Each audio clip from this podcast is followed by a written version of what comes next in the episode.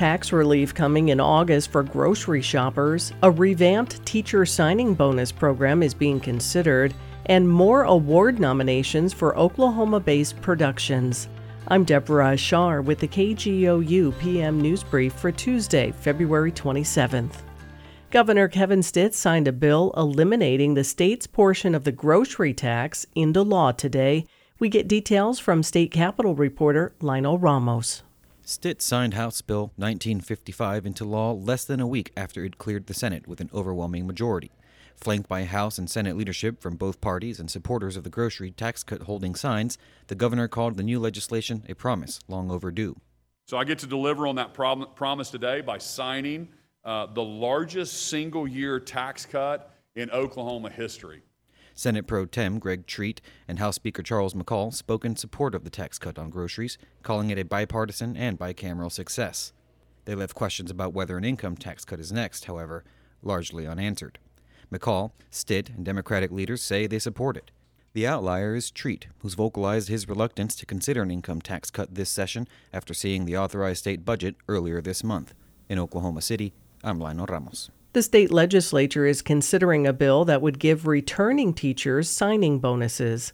But as State Impact's Beth Wallace reports, the bill's author wants it to work differently than the State Department of Education's program launched last year. House Bill 4017 by Moore Republican Mark McBride would establish a signing bonus program for teachers who return to the classroom next year.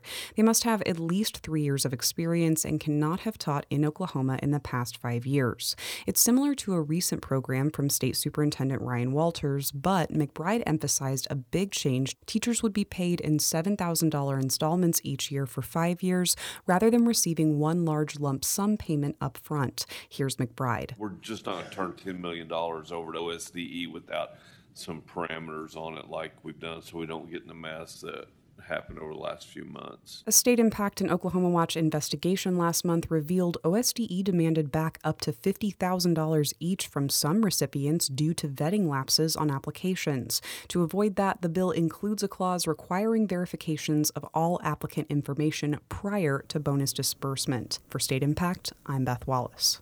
Research shows about 40% of food is thrown away in the U.S., resulting in more greenhouse gas emissions. As a result, the Oklahoma Department of Environmental Quality is offering grants for organizations to better manage and reduce their food waste. Oklahoma Public Media Exchange's Anna Pope has more. Food waste also means wasted resources like water and energy used to grow, store, and prepare food. Environmental Progress Manager Patrick Riley says this is one of the reasons for the department's food waste management grants. So, if we can make sure that food is used for the purpose which it was grown, then you know, we make the best value of those resources. He says in one project, a local food pantry used the money to collect edible food that would have otherwise been thrown out from stores. The deadline to apply for the grants is February 29th. In Oklahoma City, I'm Anna Pope. Film and TV productions based in Oklahoma picked up nominations for Writers Guild Awards last week. Details now from Oklahoma Public Media Exchange's Ryan LaCroix. Killers of the Flower Moon writers Eric Roth and Martin Scorsese were nominated in the category of Adapted Screenplay. The film is based on the book of the same name by David Grann and tells the story of the Osage Reign of Terror in the 1920s.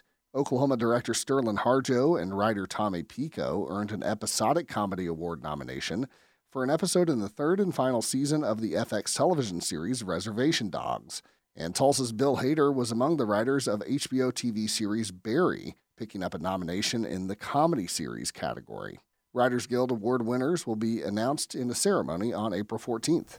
In Oklahoma City, I'm Ryan LaCroix. You can find more Oklahoma news on our website, kgou.org, and on the KGOU AM Newsbrief podcast. I'm Deborah Shar. Black perspectives haven't always been centered in the telling of America's story. Now, we're taking center stage. Introducing NPR's Black Stories, Black Truths, a collection of Black led stories from NPR's podcasts. Search NPR Black Stories, Black Truths wherever you get your podcasts.